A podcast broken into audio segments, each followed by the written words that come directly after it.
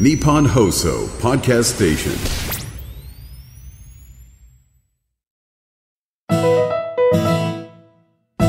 菊池由美のワンダフルトゥモロー。ワンダフルトゥモロー、菊池由美です。この配信は私菊池由美が日々感じていることや皆さんにぜひおすすめしたい映画の話。さらに愛してやまない犬と猫など動物に関する話題、そして私が普段から活動していることなどなど気ままに楽しくお送りするプログラムです。大好きなワンコニャンコにちなみまして毎月じゅうににちに更新してお送りしています。早速ですが、今回はこの番組でも何度かご紹介させていただいている私が参加している動物の福祉を考える非営利団体フリーペッツが行うお子様向けのイベントのお知らせをさせてください。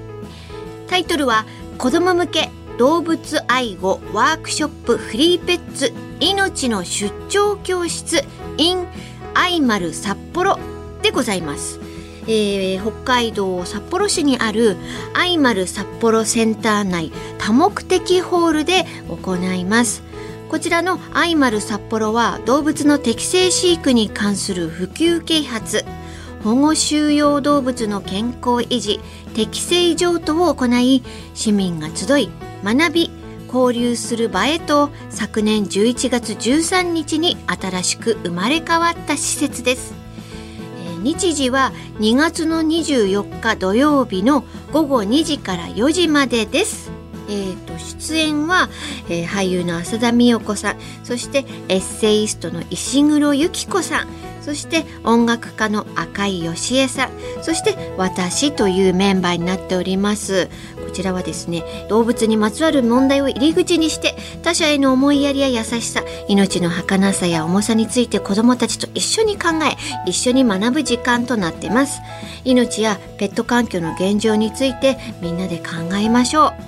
え対象は小学校の中学年から高学年ですね。で、必ず保護者の方いちめいはご同行ください。小学生向けのイベントとなっておりますが、大人の方も、えー、学べることはたくさんあります。お子様と一緒にいろいろ考えて、えー、お家に持ち帰ってみんなで話し合ったりとかしていただけたらなと思います。お申し込みは愛丸札幌公式サイトイベントページからお願いします。先着ろくじゅうめい様なので、ぜひお早めにお申し込みください。私はご、ろくねんぶりの札幌になるのかな。そして飛行機に乗るのはよねんぶり。うー、嬉しい。皆さん、もし札幌の美味しいものとか、札幌しか多分ちょっと時間的に行けないので、ここ行くといいですよ、あれがいいですよなど、おすすめのもの、えー、おすすめの場所、そしてお土産をぜひ教えてください。えー、Twitter や Instagram の方に Facebook でも構いません。コメントお願いします。お待ちしております。ワンダフルトゥモロー、今回もワンダフルな情報を分かりやすくお届けしたいと思います。菊池の声を聞いて素敵な明日をお過ごしください。最後までぜひお付き合いくださいね。菊池由美のワンダフルトゥモロー。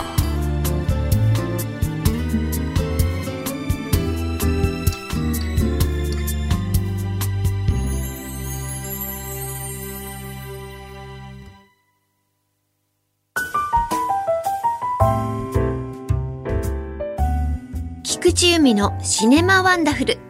私が独自の観点から名作に光を当て、ストーリーや見どころについてご紹介するコーナーです。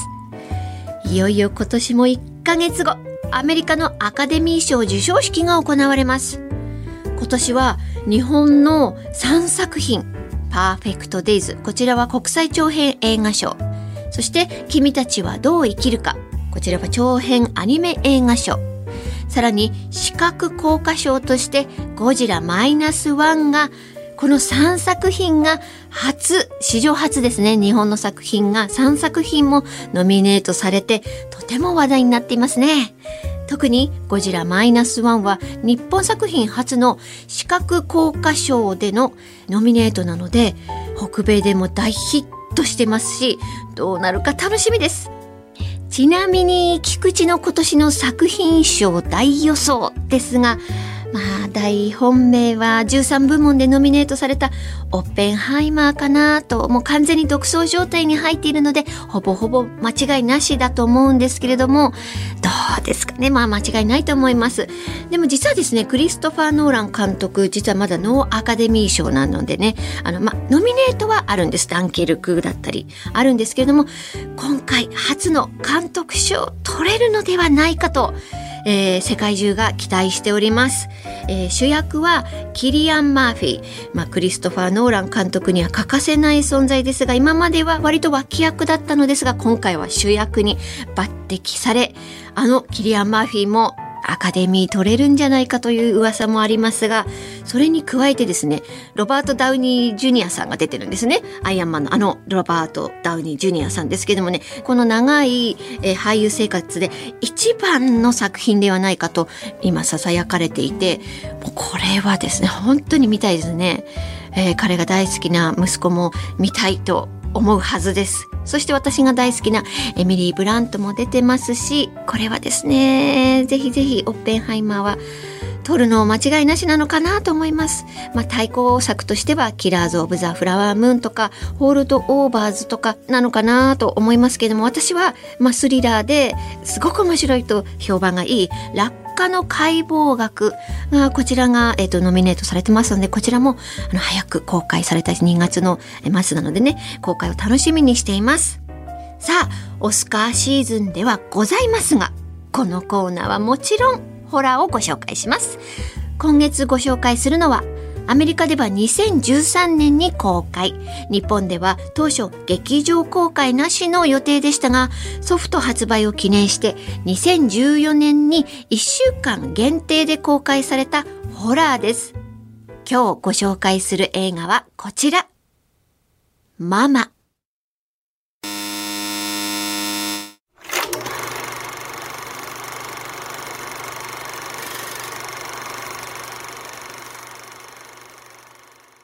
ある冬の日、さんさいの娘、ビクトリアのもとに、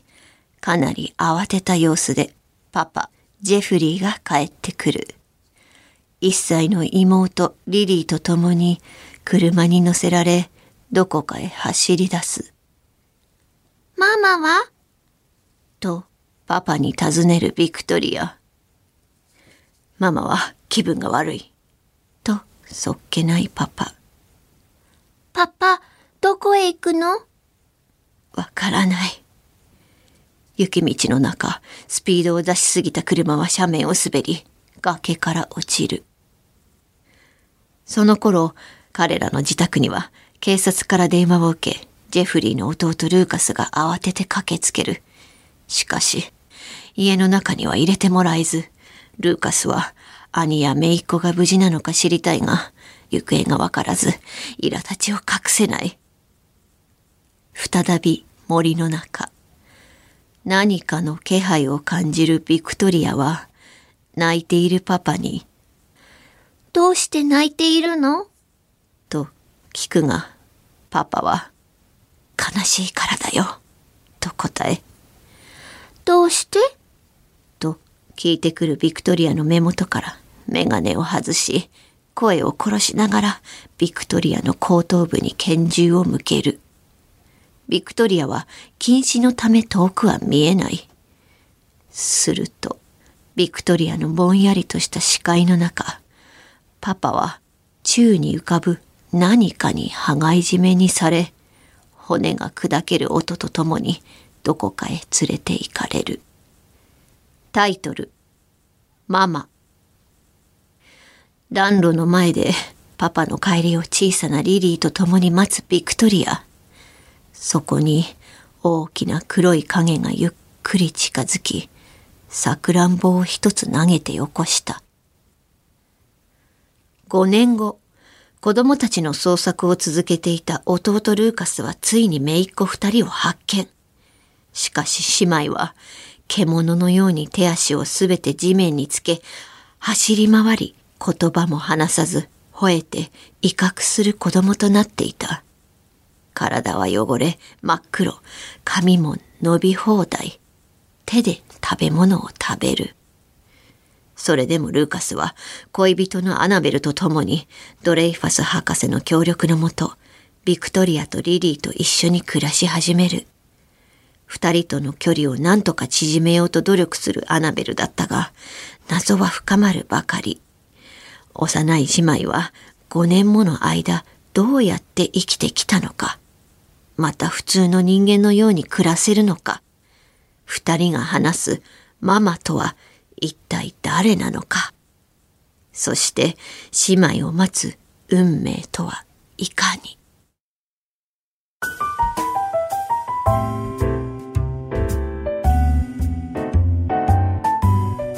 では私、菊池由美がおすすめするワンダフルポイント。イットシリーズのアンディ・ムスエスキー監督の初の映画監督作品です。こちらは全米で大ヒットしたホラー作品ですね。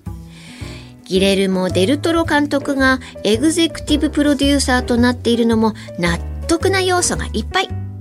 ジャンル的にはダークファンタジー系ホラーかなと思いますが、ファンタジーの中に悲しい現実を垣間見せている演出があります。それがオープニングクレジットに出てくるイラスト。イラストには小さな子供が描いたような子供がふたり登場します。その少女たちがビクトリアとリリーなんですね。そこに核となるヒントが隠されていて、私はいっかいでは理解ができず、オープニングクレジットをにかい見て、あっと声が出ました。このイラストを理解してから最後まで映画を見ると、これはただのホラーではなく新感覚のホラーとして納得できると思います。このヒントが分かってからママの気持ちも少し理解できるようになりました。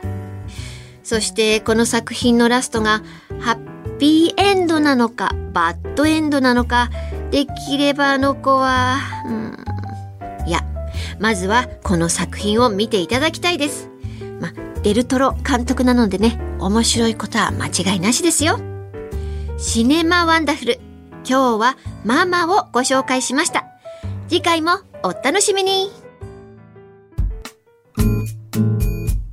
菊池由美のワンダフルトゥモロー。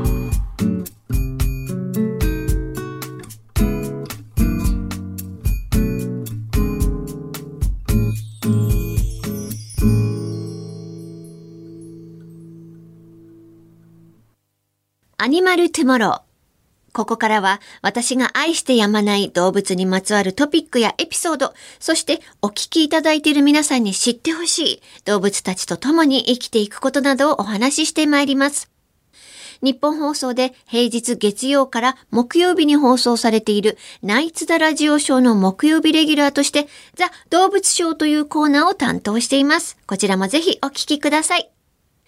さて、アニマルトゥモロー。先月は動物のご飯と題してペットの食生活のお話をしました。ドッグフードとキャットフードの違い、良いドッグフードの見分け方などをお話ししていたので、今月はキャットフードのお話をと思っていたのですが、今年はいきなり大変な災害が立て続けに起こってしまいました。ペットの話も大きく取り上げられましたので、触れないわけにはいきません。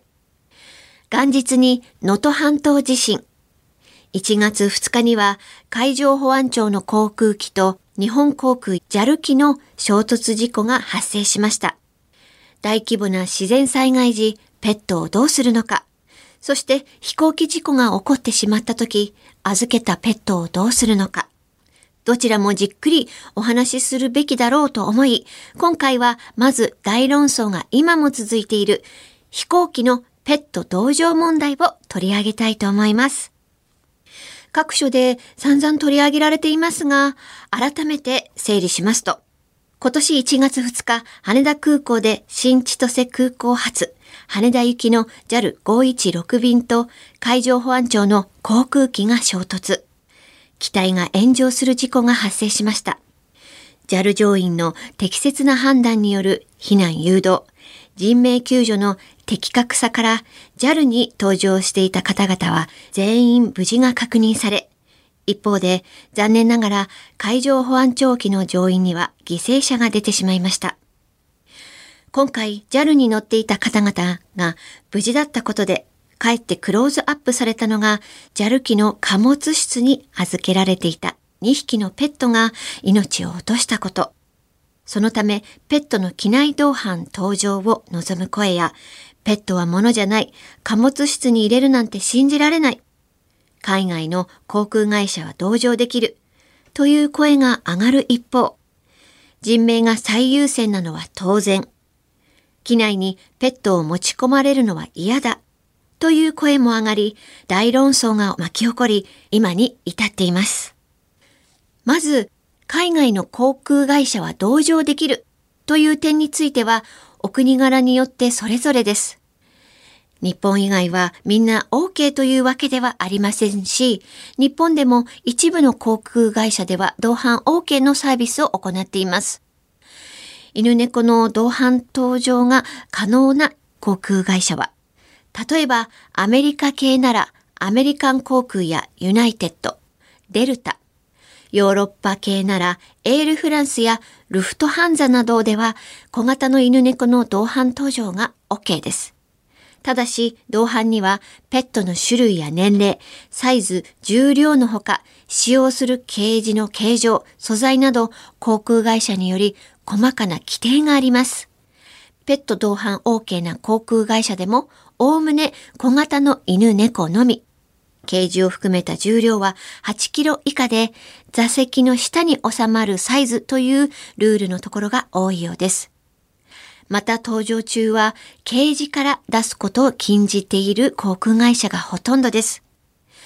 そして、ま、ここでのペットには補助犬、いわゆる盲導犬や介助犬、聴導犬やエモーショナルサポート動物などは例外といたします。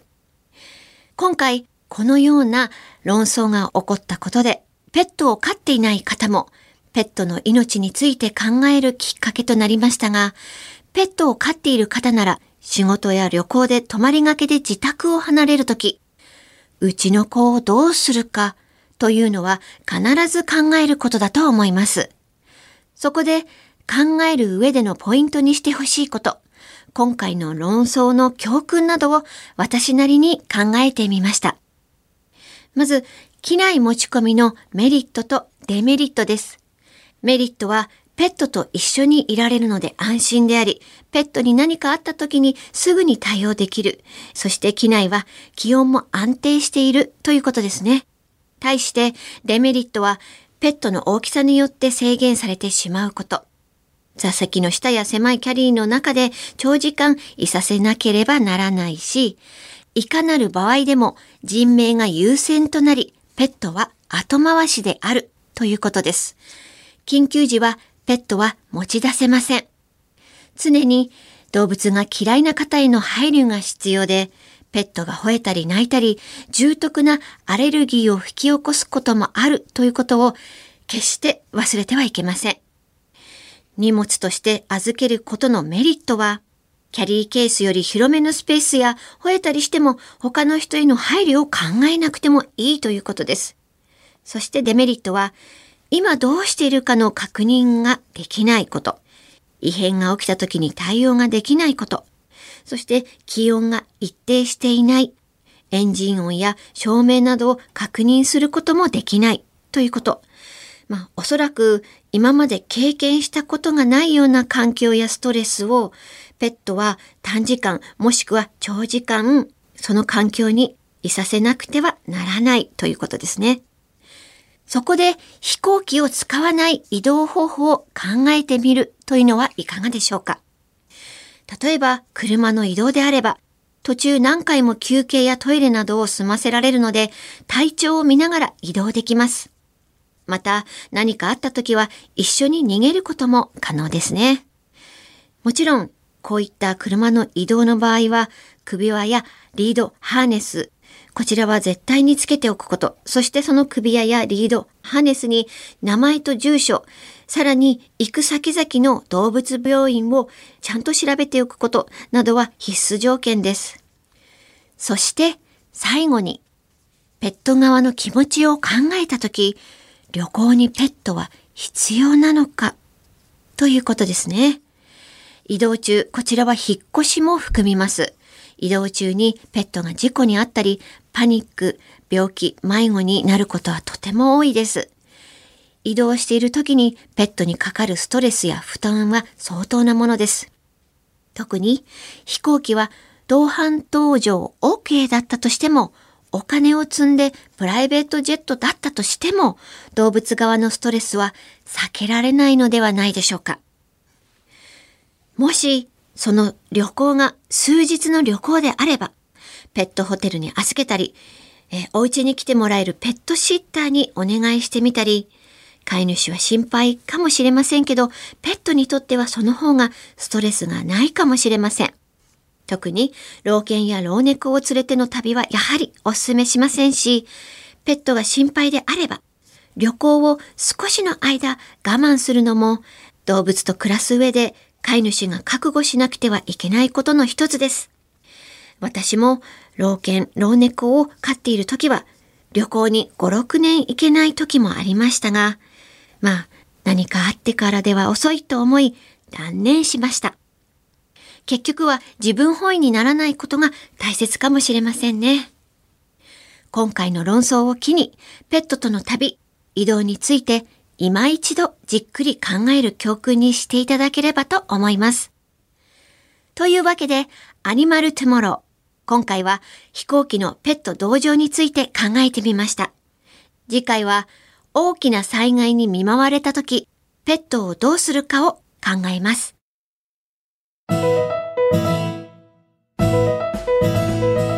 菊池美がお送りしています。ワンダフルトゥモロー、そろそろお別れのお時間です。暦の上では節分も過ぎ、少しずつ太陽がね昇る時間が長くなっておりますが、相変わらず寒いですね。一年の中で一番寒いのがにがつですから、本当にね皆さん体調に十分お気をつけください。そして今回もエンディングのプチコーナーに参りましょう。菊池のちょっと聞いて聞いて聞いて。最近私の日常に起こった些細な出来事、心の声をリスナーの皆さんに聞いていただきたいというラストの小話コーナーです。今回のテーマは、息子のお友達の話。息子の最近とても仲良くなった友達、男の子、小ごのこの話です。今まあクラスは違うけど、まあ過去には何回かクラスが一緒になったことがある子なんですけども、普段はねあんまり遊ばなかったんですけども、塾が一緒ということでその子と同じスケジュールなんです。いっしゅうかんだから、ここいちねんぐらいとても仲良くなった男の子の話です。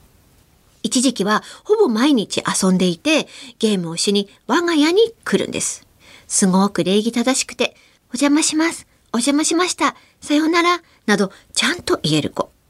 いい子だな、しっかりしているなという好印象です。